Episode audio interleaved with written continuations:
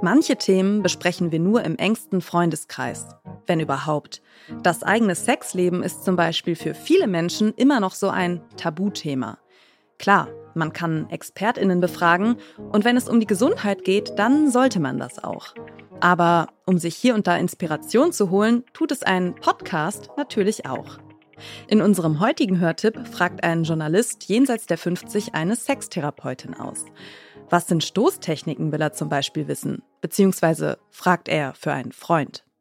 Das mhm. klingt so ein bisschen ingenieurartig. Ja. Hilf mir. Ja, Stoßtechnik ist immer so ein großes Wort, weil ähm, ich also die Klienten, die zu mir kommen, die haben manchmal nicht das Konzept, dass man die Stoßrichtung bzw. die Geschwindigkeit verändern kann, mhm. dass man die Technik so verändern kann, dass es sich anders anfühlt. Und mhm. wir haben dafür entwickelt, also nicht wir beiden, wir haben es ja auch übernommen, ähm, wir haben gesagt, was ist eigentlich der Spatz zum Beispiel? Was mhm. ist zum mhm. Beispiel der Wal? Da geht es nicht nur um Umfang und Länge des Penises, auch hier nochmal ganz, ganz, ganz doll gesagt, gerade für die Herren, es geht nicht um die Länge. Es geht, weißt du, Vorsprung durch Technik. Was, was ist, wenn der Penis als Wal kommt oder als Spatz kommt?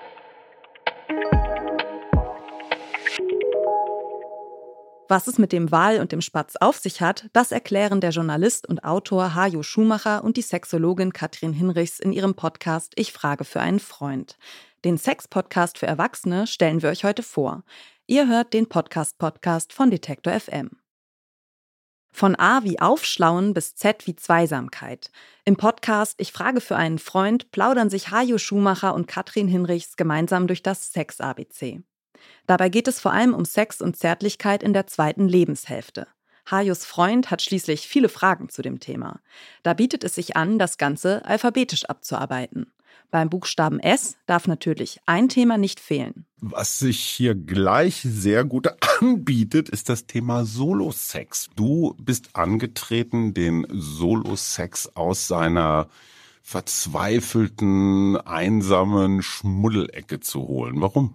Ja, weil ich das natürlich tagtäglich in der Praxis erlebe, ähm, wie wichtig die Lernerfahrung des Solo-Sex ist und wie wichtig das ist, dass man erstmal seinen eigenen Körper kennenlernt mhm. und vielleicht auch entscheidend ist natürlich dabei auch immer, was finde ich wirklich auch gut an mir, was fühlt sich gut an und das wirklich für sich selber auszuprobieren und auch mit einer Lernkurve, weil das, was ich vielleicht mit 15, 16, vielleicht mit 18, 19, 20 noch gut fand und was noch gut funktioniert hat, muss mhm. nicht mehr mit Ende 40, Anfang 50, Mitte 50 funktionieren.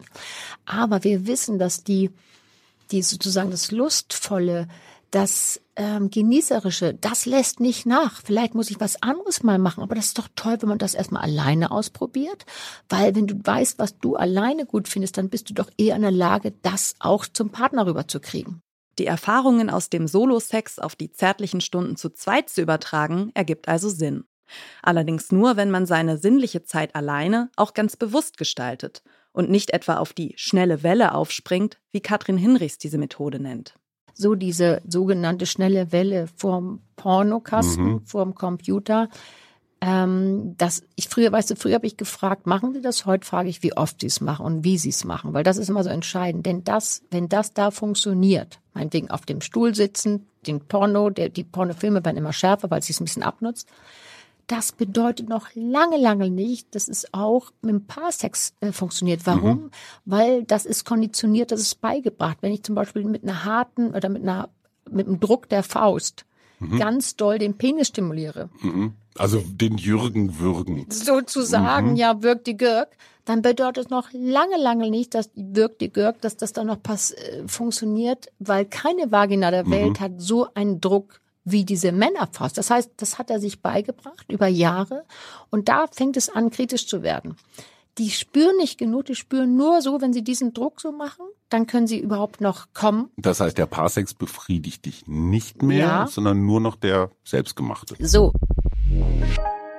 Was Männer tun können, damit ihr Solosex nicht darin ausartet, den Jürgen zu würgen, darüber sprechen Hajo Schumacher und Katrin Hinrichs in Ich frage für einen Freund. Neben Stoßtechniken und Solosex geht es im Podcast zum Beispiel auch um Wellness für die Joni, um die Frage, ob wir einen Pornoführerschein brauchen und darum, wie wir Dirty Talk lernen können.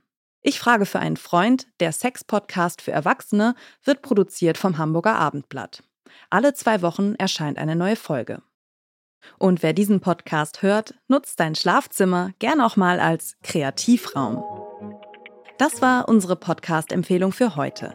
Um keine Folge zu verpassen, folgt dem Podcast-Podcast von Detektor FM auf Lekton, Overcast, TuneIn, Radio Player oder Downcast. Wenn ihr eine Podcast-Empfehlung habt, die ihr mit der Welt teilen wollt, schreibt uns eine E-Mail an podcastpodcast.detektor.fm. Und wenn ihr auch sonst keine Neuigkeiten von Detektor FM verpassen wollt, dann abonniert doch unseren Newsletter. Darin erfahrt ihr einmal im Monat von unseren Highlights und Verlosungen. Dieser Tipp kam von Julia Segers. Die Redaktion hatten Ina Lebetjew, Johanna Voss und Doreen Rothmann. Produziert hat die Folge Benjamin Zerdani. Und ich bin Caroline Breitschädel. Wir hören uns.